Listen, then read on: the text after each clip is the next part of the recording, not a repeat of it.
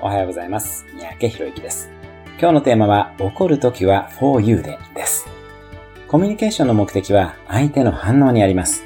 つまり、怒ったりするときも目的はその相手の反応になるわけです。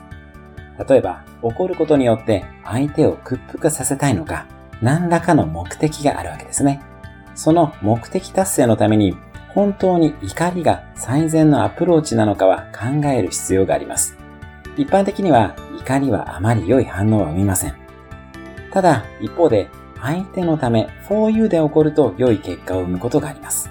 子育てや部活指導でも決して怒っていけないわけではありません。相手のためにあえて怒ってあげると相手の気づきを生むことがあります。